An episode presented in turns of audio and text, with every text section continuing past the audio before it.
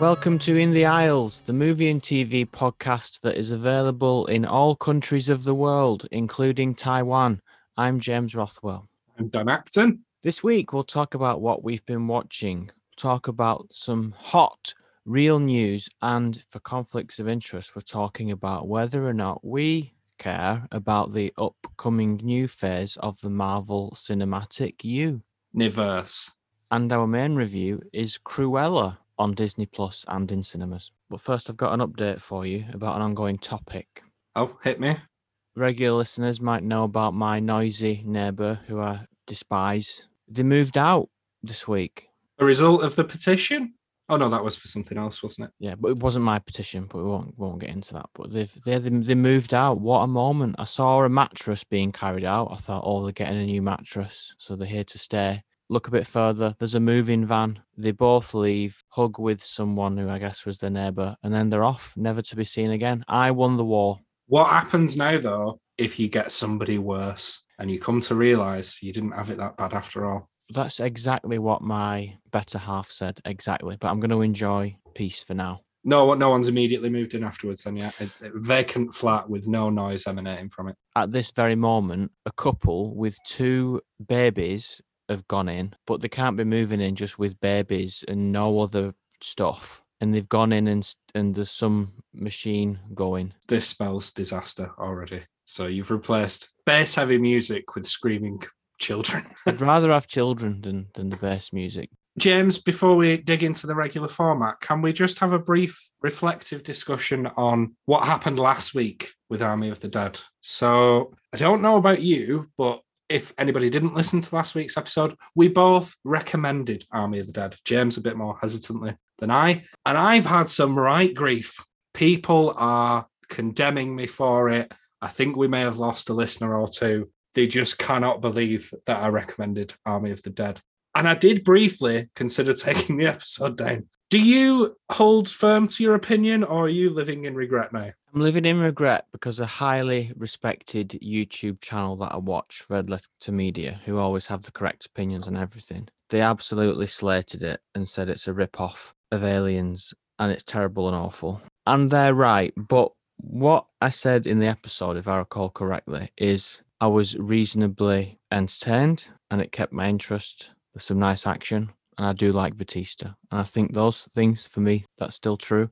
But all the more harsh criticisms that are coming out are also true. Yeah, I think we weirdly tore into it quite a bit despite recommending it. So we had problems with it. There's a lot of holes, but I don't think we went through it with a fine tooth comb because there's so much that doesn't make sense and is wrong with that film. Uh, some bits actually that we did mention that I cut out. So, you know, maybe we were a bit more on the money. If I just got rid of those recommends that we said, I think we would have been fine. But it's too late We'll die by our opinions. James, what have you been watching this week? Brand new on Amazon Prime, Solos. I really wanted to watch this, so I'm glad that you can tell me that it's not worth my time. Or is it? It's a series of solo performances by actors, including Anne Hathaway, Anthony Mackie. Again, he's going to get the top actor of the year. I just know it. And Helen Mirren. It's set in the near future, and there's a sci fi twist in each episode. There's time travel, robot clones, space travel. Each episode is one actor doing an episode on one of those things. I absolutely loathed it. Oh, loathed? Loathed. Oh, okay. Even at 30 minutes an episode, I gave up after three. Anne Hathaway's episode is her talking to annoying past and present and future versions of herself. She gets all hyper, and then it builds to her doing a big monologue about her mother, and then she cries. Helen Mirren, which is episode three when I gave up. The whole episode is her sat in a chair on a spaceship talking to the ship's AI. She talks about childhood memories and talks about the loneliness of deep space travel. And then she looks out the window and she's only got to the moon, but she's talking as though she's in the deep reaches of space. And it builds to her doing a big monologue about herself and she cries. The writing doesn't sustain the format, and these good actors can't make it worth watching. Not a recommend from me. Right, that's it. I was still, I know it's come out to some fair to middling reviews, but I was still going to give it a go. But no, you've you've saved me three hours there ish. If you want to watch something on Amazon Prime that is emotional character stories with a sci-fi twist, watch Tales from the Loop instead. I remember you recommending that a while back. Okay, fair enough. Anything decent this week that you watched? Yes, Girl from Nowhere on Netflix. Don't think I've even heard of this. It's a Thailand based psychological drama. The Netflix algorithm recommended it to me based on things I've watched in the past. Chicha Amatayakul plays Nano, who is transferred to different schools in Thailand and exposes the hypocrisy at those schools. This actress was also in The Serpent. She played the serpent's estranged wife. In one episode, she exposes a teacher who has inappropriate relations by having inappropriate relations with the teacher herself and filming it. She allows herself to be sexually assaulted by pretending to be drunk in a scene that is identical to Promising Young Woman, except that she eventually consents and then laughs maniacally in the guy's face mid copulation, which is also quite disturbing.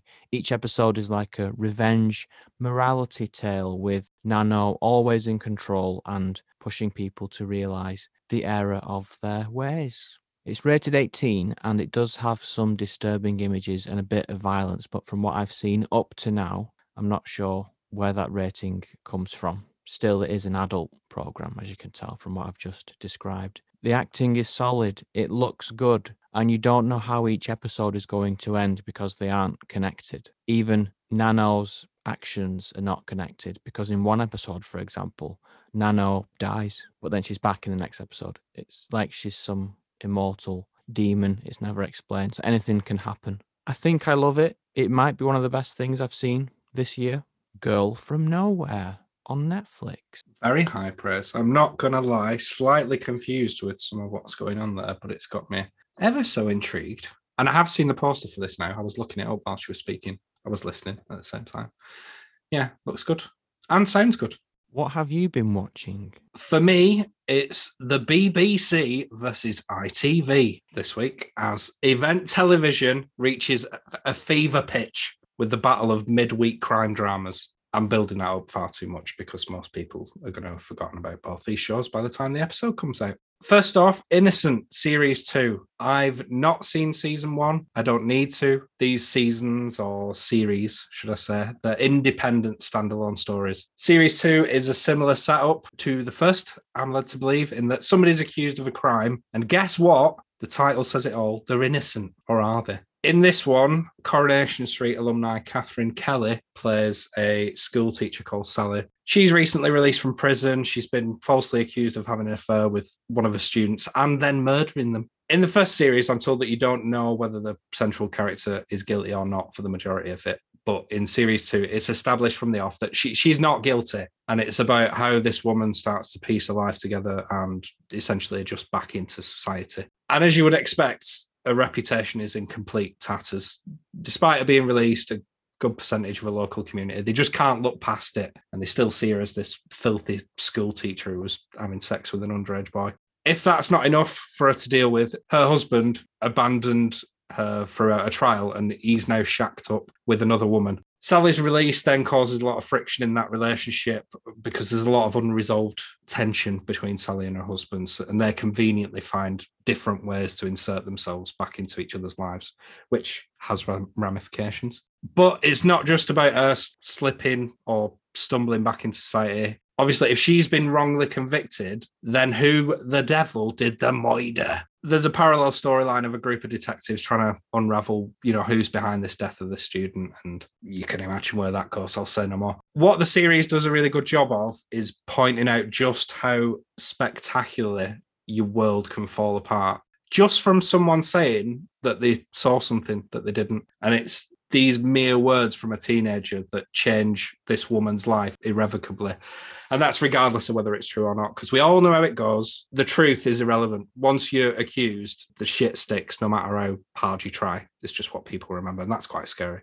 So it's good. I enjoyed it, but the plot progresses to a huge twist. And once the real culprit is revealed for me, it, it jumped the shark. and I didn't buy into it. It just seemed like it was there for shock value. I am a bit wary of whether to say this, but it's kind of like a double twist. And I thought, because I'm going to talk about another show in a minute, I thought, hang on, this is the same twist in both shows. They can't do this. And it's almost as if they rewrote this ending because they thought, oh, the BBC have beaten us to it. Let's, let's just shove this in. And maybe that's why it doesn't work. But I'm probably reading into that far too much. It's only four episodes. You can get through it quickly. The Innocent on ITV. What else have you been watching? What's the BBC's entry into this fight? This one is called The Pact and it's six episodes long. So more bang for your buck. It's uh, a group of women who work in a Welsh brewery. They fall victim to their own idiocy and they deal with the fallout of the death of their CEO after a drunken office party and this prank gone wrong for me, this was a lot more entertaining than Innocent. And it does appear that I'm in the minority on that one. A lot of people have hailed Innocent as the better show. I just think there's a lot more going on with this one. So you've got this group of women, they hate the boss, and he's this young guy who's inherited his father's business and basically doesn't know what he's doing or how to treat people. He's just a horrible weasel of a fellow. You want to smash his face in from the very first time that you're introduced to him and they have this office party. He pisses off a bunch of people with his drunken, aggressive behavior. And this group of friends decide, whilst he's off his face, let's teach him a lesson, bang him in the boot of a car, drive him out to these woods, take pictures of him with his pants off, and leave him there. Because that's the mature way of addressing things as a middle aged woman. Definitely. And you'll never guess, he ends up dead. They all panic they think it's some sort of drug overdose, but then they realize, damn, we could all get done for manslaughter here, even if it's not murder. So, do you know what? It's best if we just leave him here and pretend it never happened. And then it evolves into this like, who's going to crack first? How do they keep this secret? How do they keep on top of the lies and keep up appearances with the family and friends? And there's also the added pressure that the main woman in it, who is played by Laura Fraser, her husband is assigned to the case, which makes no sense because he's just a regular Bobby. And then they just go, Do you want to lead up this investigation? And he's instantly promoted to a detective. That's why I saw it, just far too convenient. And then it becomes like her living this lie, but also trying to glean information from him about how the investigation's going. And these women they just get through so many obstacles thrown their way and the investigation starts to gather momentum and it's just this never-ending onslaught of shit going wrong and the truth catching up to them. It's silly it's far-fetched but i did have a good time with it and i preferred it. Bbc wins. Okay what's the bbc one called? The pact. Okay it's the real thing it is now real real news news hot gossip. It's not gossip, it happened. Amazon has acquired MGM Studios. I didn't see this one coming. Were you aware of this? I've known it's happened, yeah. I didn't know it was in the pipeline. My inside man in MGM didn't tell me about it. Damn you, Roy. Um, the main reason for this is they've now got access to over 4,000 films and 17,000 17,000 TV shows. And MGM, quite a well established film studio. They've got a lot of properties in the back catalogue, James Bond, most notably. But what I'm slightly confused with with this article is it's centering on the library that they're getting. It doesn't say that this is going to then allow them to just spit out more new content. I think there is that as well, but it's just not something that they concentrate on. This is the second largest acquisition by Amazon today. They bought it for $8.5 billion. To give you a, a, bit of a quote as to what the reason for this is, Mike Hopkins, who's senior vice president of Prime Video and Amazon Studios, he said the real financial value behind this deal is the treasure trove of IP in the deep catalogue that we plan to reimagine and develop together with MGM's talented team. So it does indicate that they are going to produce some content, but it isn't clear whether MGM will continue under its own label. Time will tell as to how this will really impact Amazon, but I'm glad because I think this is a step in the right direction. I, I really don't want this to be a Netflix world. Maybe it's bad that Amazon has more power, but it's just good that it's not Netflix. And wasn't MGM almost bankrupt recently anyway? So they're probably just happy to be rid of it. Yeah, they've been looking for a buyer for quite some time. So I think Amazon's probably the best that you could ask for, really. Do you know what I do wonder? I wonder if there's a lot of MGM films on Netflix that will now disappear because of this. That'll be interesting. Oh, does this mean that they'll release all the James Bond films on Amazon Prime? I'm sure that I read that that is a potential with this, as well as Rocky and countless other things. we'll get a James Bond spin off series with every minor character in James Bond. A 006 spin off where Sean Bean survived. That's the villain from GoldenEye, where Sean Bean has survived the fall into the satellite dish and he's been a secret evil agent this whole time. And a James Bond and Rocky crossover film. But Netflix aren't having any of this. They're not having Amazon steal the thunder. They've decided, and I know this isn't technically film news, but it's Netflix after all. They're going to take a dive on streaming video games. So shares have dropped quite recently for Netflix. So I think they've decided, right, we need to branch out. And they have shown exploration of this with some of the Bear Grylls interactive stuff and Bandersnatch, obviously. From what I've read, this isn't going to be like a Google Stadia thing. If you don't know what Stadia is, it's like a streaming platform that will play things like Assassin's Creed, so AAA games. This is going to be a lot more mobile focused. Do they need to review calling it Netflix? You think they need to call it Netsticks because of analog sticks? If they don't, they're, miss- they're missing out because that is brilliant. What have you got for us this week? J.J. Abrams did an interview with Collider, and in the interview, J.J. Abrams reflected on Star Wars and when it's critical to have a plan. And what these quotes basically come down to is that J.J. Abrams concedes that it would have been better to have a plan for the Star Wars trilogy, and he learned the hard way that it's better to have a plan. And this article's on collider.com. What's interesting about it is that this all comes from an interview that took place at a press day for the 10 year anniversary of the classic film Super 8. And you can sense in the article that the writer is trying to stay on Disney's good side. So he knows that when this quote comes out, it will be seized on by the internet as we were right, there was no plan, which it has. In the Reddit posting of the article, all the comments are negative because the sequel trilogy is not popular. However, in the article, you'll see that he coaches his language quite a lot. So he introduces how episode seven came about and he talks about Abrams did Force Awakens and then Rian Johnson and Colin Trevorrow were going to do the next two. So, quoting here, the idea being that each director would build on what the previous filmmaker had crafted, leading to a sort of creative handoff from one direct to the next. In Johnson's case, that meant following certain threads that Abrams built and dropping others. The Last Jedi was a critical success, but was divisive among some die-hard fans owing to some of these decisions to veer left when it looked like Abrams was plotting a course to the right. Massive understatement to say that it was some die-hard fans. That is a huge understatement. It's fair to say that it, at least it was 50-50. At least It wasn't a 50-50. critical success, was it? It was a critical success with over 90% on Rotten Tomatoes, but the film that came after Last Jedi, which was Solo, bombed, and it's still hated by at least half of Star Wars fans. So he's he's been very diplomatic Mm. there.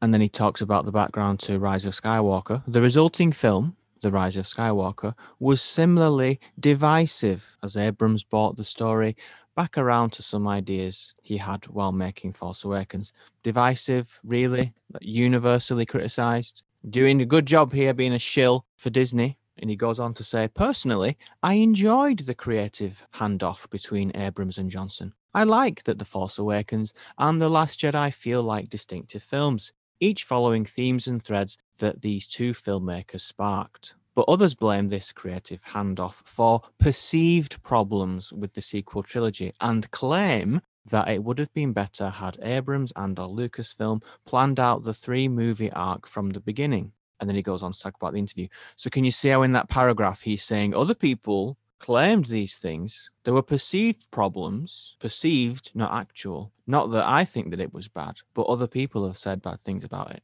Shameful. Definitely wins an award for being diplomatic and skirting around the truth. Yeah. Speaking of skirting around the truth, that's not relevant to our next segment of the podcast. So why don't we just segue there right now?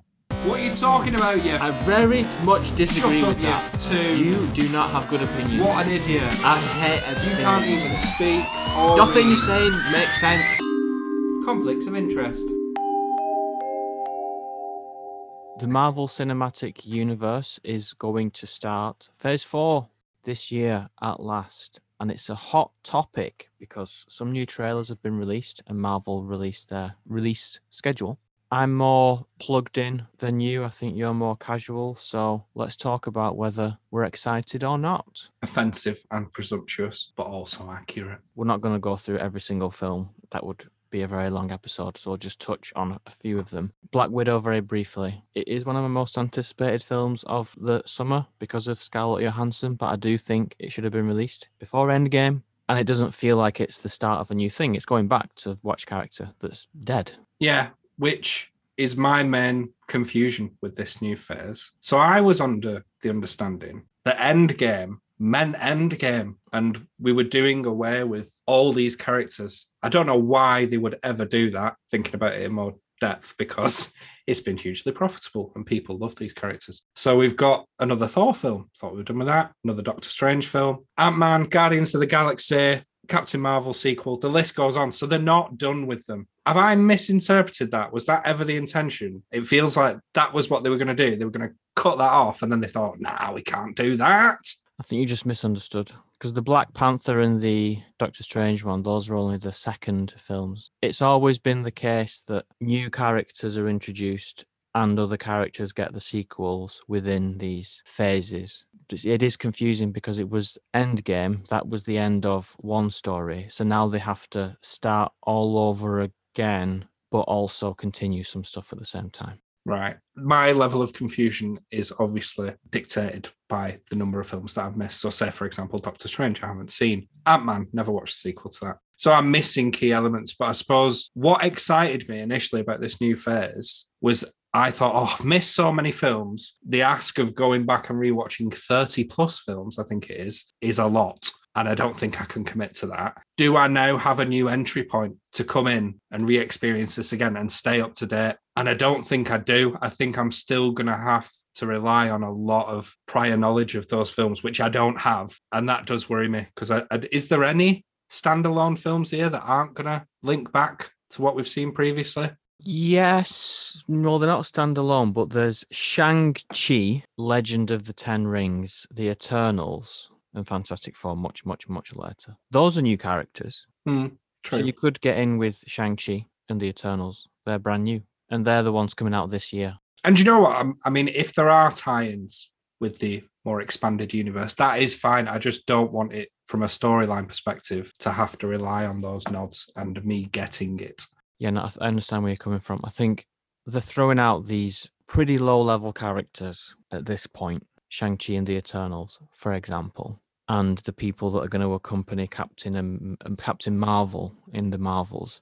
And they're relying on the Marvel brand. Mm. So they're saying it's Marvel, it's Marvel, it's Marvel. Come and watch these characters that no one cares about. Maybe that's the position that you're in. Bigger uphill battle for me, I'm afraid. I am still interested, I think, because they've had such a run of success. And I think they have very carefully laid out this universe. So I do want to see how how can they maintain that? Can they even? Will it reach the same level of success, like you said, with lesser known characters that aren't as established? It is difficult because I think with the Thanos Infinity Stone things, they achieved a number of miracles, like making Iron Man and Captain America mainstream characters, which they weren't at first. The first Avengers film that brought those B, C list characters together and Infinity War slash Endgame, pulling off a 10 year build. And now the question is can they do it again? Can you do the portal scene from Endgame, which was a 10 year build, and then say, okay, everyone, watch Shang-Chi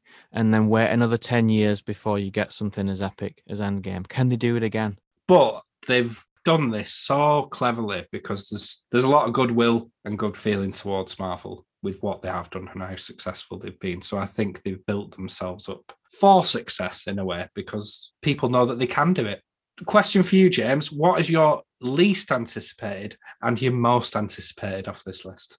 Least anticipated is Shang-Chi. My Marvel character knowledge is based on the 1990s cartoons, Spider Man and X Men, and to a lesser extent, Iron Man. So, anyone that wasn't in those cartoons, I will have to look up and tried to figure out who they are. Shang-Chi, if you look at his publication history on Wikipedia, he's not a big character. He is not a big character that's had a lot of big runs. And this film is an attempt to appeal to the Chinese market, which is fine. It's fine, but it is. It does come across very much as a a product and I can't get fully emotionally excited over it. Plus, the trailer was boring. I was bored by the trailer. Sorry. Most excited. Doctor Strange Multiverse of Madness because WandaVision was good and Elizabeth Olsen is going to be in it. So that should be interesting. And Thor Love and Thunder because it's Taika Waititi directing again. In my opinion, he reinvigorated the MCU with Thor Ragnarok. So Love and Thunder will surely be good. And it's got Natalie Portman coming back.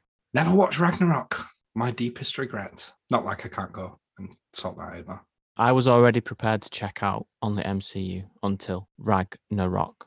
Which one are you most looking forward to? I think I'm going to have to say Fantastic Four because no one's ever done this right. I liked the last, not the last attempt, actually the one before, but purely because it had Jessica Alba in it and for no other reason. It wasn't a good film. And like I said, no one's got it right. So can Marvel, with their own property, because they didn't have it in their possession for a good long time, now they've finally got the fingers on it, can they do it how it should have been done in the first place? I want to see it. I do as well. So let's answer the big question. Daniel, are you looking forward to the Marvel Cinematic Universe Phase 4? I'm going to be awkward and say mildly. What about you, James? I am, but only after the Eternals. So from Spider Man, Doctor Strange, Thor onwards, yes. Let's revisit this conversation in five years' time and see whether we were right to do so. Hello, I'd like to order an opinion, please. This film is new, fresh point of view. When we sit back, this is a fact. We in the aisles, here are some aisles, thoughts in sync, tell you what to think. I'll listen to you, but please don't rap again. Cinderella, done. Beauty and the Beast, done. Aladdin, done. Mulan, done. What's next? Pocahontas, problematic. Hercules, strong male character. Hmm. Tell Bob we'll do 101 Dalmatians next. From the very beginning, I realized I saw the world differently than everyone else. That didn't sit well with some people. But I wasn't for everyone. I guess they were always scared that I'd be a psycho. A live action prequel feature film following a young Cruella de Vil. Short and sweet, isn't it? If only the film was. Or did we enjoy it? Daniel, what did you think of Cruella? So I have seen 101 Dalmatians, but it was many moons ago, and my memory's quite fuzzy on it, if I'm honest. So I'm not a die-hard fan. As a result, was I excited to see it? No, not so much. And I think given Disney Plus's latest run of pay for streaming content, talking about you, Mulan, you know, it left a bitter taste in my mouth. And I was expecting this to be middle of the road, nothing special. Just a, another way to get money out of my pocket for a subpar film. However, last week I said Army of the Dead was a rollicking good time. I was dead wrong. Do you see what I did there? Because of yeah. This is the definition of a rollicking good time for me. You could easily see this as a bit of a lazy cash in because they've got this pre existing IP. But I think this is a really well thought out film. You've got this iconic Disney villain, and the purpose of this is not to just give her a backstory, but to make you care about her too. So they have quite a bit of a challenge in that regard. But I really think that they pulled this off. And I do think, spoilers aside, that Cruella's character arc from accidental orphan to where she ends up makes complete sense for what she becomes in the Dalmatian films. And I think that does show that they really did pay attention to thinking it through. And it's that journey to get to that point with the character that I had such a fun time with. I, I laughed periodically, I smiled, I was engrossed in the story and what was going on. And I really did enjoy being transported back to, is it 1970s or 1960s? The 70s. I thought they created the time period very well, even though I didn't know which time period it was. The performances are awesome. Emma Stone delivers an English accent with such panache, and just her demeanor throughout the whole thing was just electrifying to watch. Emma Thompson is suitably evil in the role of the Baroness and gives it her all. And I just felt as though it's such a kinetic film. There's always something going on from scene to scene. There's some really visually interesting set pieces. I liked the use of the camera too. They've got these long, seemingly single shot, they're definitely not scenes, and you know, it floats around these vast spaces quite fluidly. Similar to last week's film, again, I said I didn't really feel the runtime of Army of the Dead, two and a half hours. This is two hours, 15 minutes, but in comparison to that, it did really fly by. And I think I made a scoffing remark at the end of last week's episode saying, Oh, yeah, I'm not bothered about watching this in theatres because why would I bother for, for this sort of film? But I do regret that comment now because I think this would have been the perfect film to reignite in me why I love the cinema so much because it was just full on escapism and I loved every second. But James, what about you? I don't think I have seen 101 Dalmatians, either the animation or the Glenn Close classic. So I have no attachment to the character. If there are references in this film to anything beyond the Dalmatians, I will have missed them. I can't get that enjoyment out of it.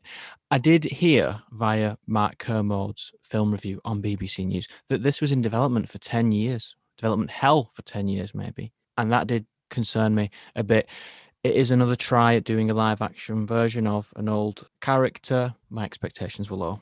The plot flailed around a bit too much for me, and I think that did affect my enjoyment. There's an origin story for the origin story she's trying to be a fashion designer. Oh, she's immediately a fashion designer. That's done. It's a heist. No, that's that's already finished. It's a revenge story that goes away quickly. And because of that, it did feel long to me. It jumped around quite a lot. There are great shots, like you've said. I won't expand on that. It's stylish, but in service of something that I just wasn't involved in. Emma Thompson playing the Baroness, she said to steal the show. She's good. She's a legend, but she does the same thing in every scene I was tired of her stuck up evil performance by the end. I wouldn't describe myself as an Emma Stone fan. She's also good, but I thought some of it was cringe and over the top. And you, you can see it in the trailer like when she's saying "I am Cruella" and when she's laughing on the back of the rubbish truck or garbage truck. They obviously think that this is a great iconic performance, and all the paid off early Twitter reviews said it's bold and brave. It is, but I was asking myself why. Why do we need to go over every second of every character's life in every piece of past media? I think there are some CGI dogs in this, fully CGI dogs, which seamlessly integrate into the action, and that was very impressive. That's the most positive thing you can say. Oh, brilliant. I can actually see where you're coming from with a lot of what you've said, but I think it for me was one of those films where I too had very low expectations, and I think I've referred to this before. But you know, when you you sit down, you watch something, you're not really in the mood for it, and then you find out half an hour in that in fact you are full on in the mood for this. It's exactly what you wanted. It was just that sort of experience for me because me and my partner sat down. We went, "Oh, it's date night." Date night just consists of us actually watching a film uh, and not looking at phones. She did not look at a phone once throughout this whole thing, which is a revelation. That never happens. We finished it, and she said, "Do you know what? I absolutely love that. I had a really good time. Didn't it remind you of Batman?" No, didn't agree with that comment. and uh, unlike you, I can again see what you're saying with Emma Stone's performance being a bit cringe. But this was the sort of acting for me that made me furious that Frances McDormand won an Oscar for Best Actress because I think there's just so much more in Emma Stone's performance here than there was with that in Nomadland, even if you do find it a bit cringe. Yeah, there was a lot going on, and she puts the effort in. And she plays two characters in a way, doesn't she? The red headed, meek Stella. Is it Stella or Estella? I thought it was Stella, but I do remember people saying Estella now, so I'm unsure. Well, she plays that character and Cruella and she has to flip between them. One thing though is that she declares that she is Cruella, but then goes back to being Estella. And again, that was another thing that made it feel long and a bit confusing in terms of the arc. Just a word on something very separate because I think we couldn't be further apart on this film, and there's no point us arguing. We've both got different opinions. It's fine. Just wanted to know what you thought though about her two little sidekicks because the larger of the two, I'm English and I didn't understand a damn word he was saying for at least 70% of the scenes that we were in. Do you mean larger width wise, the wider one or the taller one? The wider one. Okay. It's just, really, really, yeah, bit like that. I think he's doing an over the top Cockney accent. I understood him. It was a bit annoying, but I did understand what he was saying. It's too raspy. I just couldn't, I don't know, maybe my volume wasn't high enough, but it just sounded like noise. Never what mind. did you make of them? Did you think they were good characters? I thought they were all right. They featured a lot more heavily than I anticipated. I think the taller of the two, he's predominantly in this all the way through. They have their own arc of questioning what Cruella is doing, and they have their own opinions and they have their own scenes together. That really surprised me. I, I didn't mind that. I thought that was good. Yeah, I liked that element to it as well because I think it made you sympathize with them as a viewer because you were going on a very similar emotional journey where you think, actually, I don't know how I feel about what she's doing here. I quite liked how it mirrored that. Another thing that put me off, sorry, it was the amount of voiceover in the beginning. They were using voiceover to explain everything that was going on to kind of brush us through it, but it still went on for half an Mm. hour.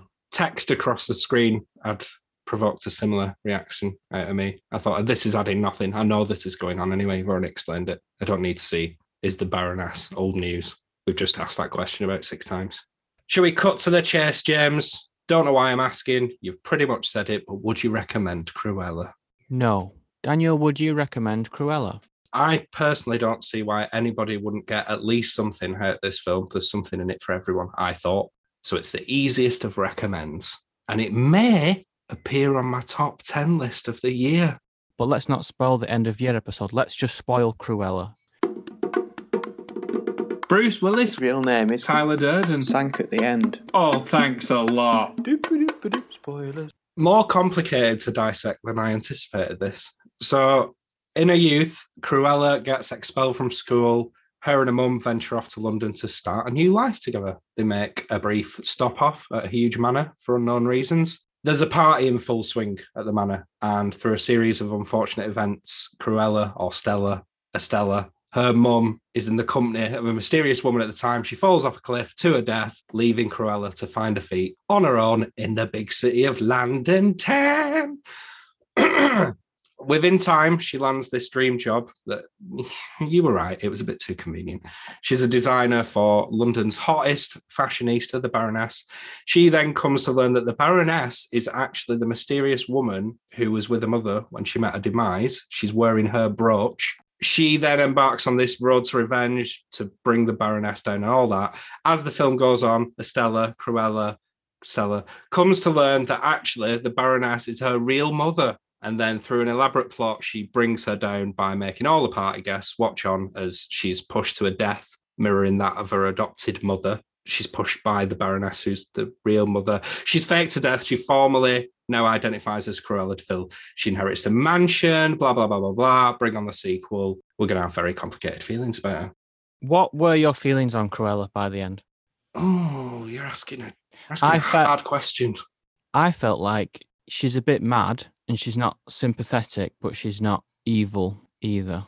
similar similar i think in some ways but this is why i thought it was quite clever because there's almost this admission by the end you've been kind of with her throughout this film because you understand why she's doing what she's doing it would make sense for anyone really who lost a mum in this way to maybe react as she does but then there's this recognition that it's in her dna almost that she is going to be as evil as her birth mother which conveniently sets up where she ends up in the later Dalmatian films. Like you are going to hate her because she is just designed this way.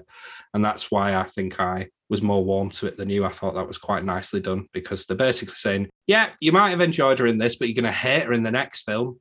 Okay, that makes sense. The way I was feeling about it a little bit was they want us to sympathize with her now and have this iconic, bold performance and half forget that she's going to become evil later on. I just didn't know what they were trying to do. I don't I, can't figure out whether it's really complex, a complex character study, or whether they don't even know what's going on. I, I thought the former, and don't think it technically does explain what you're saying, but there was there was uh, this monologue that she delivers at the fountain in Regent's Park, and it's all that again is all one take, and that gives you a very you might argue surface level. I thought a deeper understanding of her psychology, and it was quite chilling in some respects. I know I just poo pooed my partner before for saying it reminded me of Batman, but that had Joker vibes to it for me. I thought this is dark because I don't feel as though this is a kids' film. I think there's family entertainment in it, but there's enough darkness for it to be adult at the same time. I, I agree. It's it's not a kids' film. There is a comparison with Joker, Joaquin Phoenix Joker, but I feel like with the Joker, it's a worrying decline into madness, and it's concerning to watch someone go this mad. you're not worried about him or sympathetic for him. It's just concerning. Whereas in this, it's a worrying descent into being mad, but you're also supposed to celebrate it with montages and look at how amazing her clothes are at the same time. And that was a bit confused for me. Or maybe I'm over, maybe I'm overthinking it. I just know that they want this to be an iconic thing, but to do that, they have to ignore that she she basically enslaves that David Bowie cosplayer, which didn't really make any sense to me. And her henchman, the taller one, he makes valid points about her decline, but then at the end, it's forgotten about. We're just going to be with her now and wear matching black clothes with bowler hats.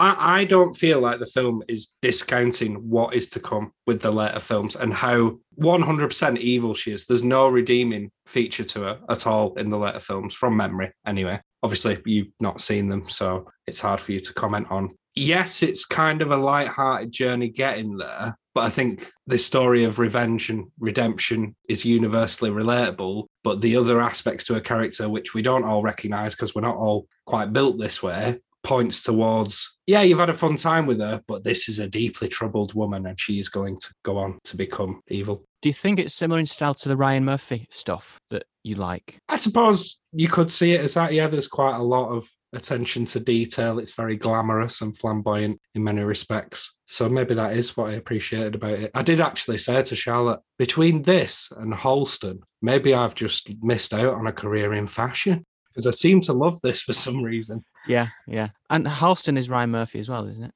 yes He's involved somehow. With the fashion thing, I thought maybe I just thought something was going to happen, which wasn't going to happen, that it would be a battle of fashion brands. But the fashion fighting is Cruella turns up at the Baroness's parties, does a pose in an, an elaborate outfit, and then drives off. And that's supposed to be this extremely disruptive, almost illegal thing to do. But if you were at the party, all you would see is someone turning up, posing, and then driving off again. And you would say, okay, well, back to whatever else I was doing. Yeah, but I think the point is what is to then follow, which we don't see the fallout of, is far less interesting than when Cruella turned up and stole the show. It just makes everything else redundant. That's that's all she's trying to do. She's just going to say, "Forget your fancy glamorous party. I'm going to show up for three minutes and make everyone else think, why did I hang around for two hours for this rubbish in comparison?" That makes sense. Okay. And and yes, it abandons the fashion angle later on, but there's a more personal story at play, which is why they do that. And I think it makes sense. Can I ask you one thing actually? Does Emma Thompson know that she's her daughter in that final party scene? Because there's this, she speaks to her butler, Mark Strong, and she says, What did you think I meant by getting rid of her? And I didn't know whether that was a coincidental conversation that they were just having, or whether, oh no, she understands that Cruella is a daughter, because I thought there was a reveal there at the end. That bit was all confusing to me. I had the same confusion as well. She says, What did I mean by take care of it? And that seemed to me an obvious callback to Mark Strong's explanation of when she was born, saying I was told to take care of it, but I couldn't. But yeah, then when they meet on the cliff, Cruella and the Baroness, the Baroness has this emotional look like, Oh, it all makes sense now. You're my daughter. Yeah, I, I didn't understand it either. I actually thought that the Baroness knew that Cruella was her daughter when the Baroness was burning down Cruella's house. Did you think that as well? Well, yeah, that's what I mean. I- Well, given what happens in that last scene before she meets her on the cliff, I thought, oh, maybe she did know at that point. But there's nothing explicitly said either way for you to categorically know that that's the truth. So it's left up in the air. It's a bit of a bit of a grey area that one. Have to say as well, Mark Strong's exposition heavy. This is how you were born. Didn't like that. It seemed like he was reading off a script and he was just cramming in as much as he can. Allah, Woman in the Window that we watched a few weeks back. It was a bit contrived and thrown in that. I thought. Yeah, it was. It was a bit of clumsy flashback exposition. We're not seeing eye to eye as much as we did last year, I don't think, so far. I think we've had more a clashing of opinions, which is good. We don't always want to agree on films. That's just boring, isn't it? So please do take my advice and watch Cruella. Ignore James. But will we agree or disagree next week when we review The Conjuring 3 The Devil Made Me Do It? But Dan made you do it on this occasion, didn't he? Because you're not, not the biggest fan of horror films, but I'm forcing you to watch it. I apologise in advance, James. You might have to apologise. I might like it. We'll find out next week.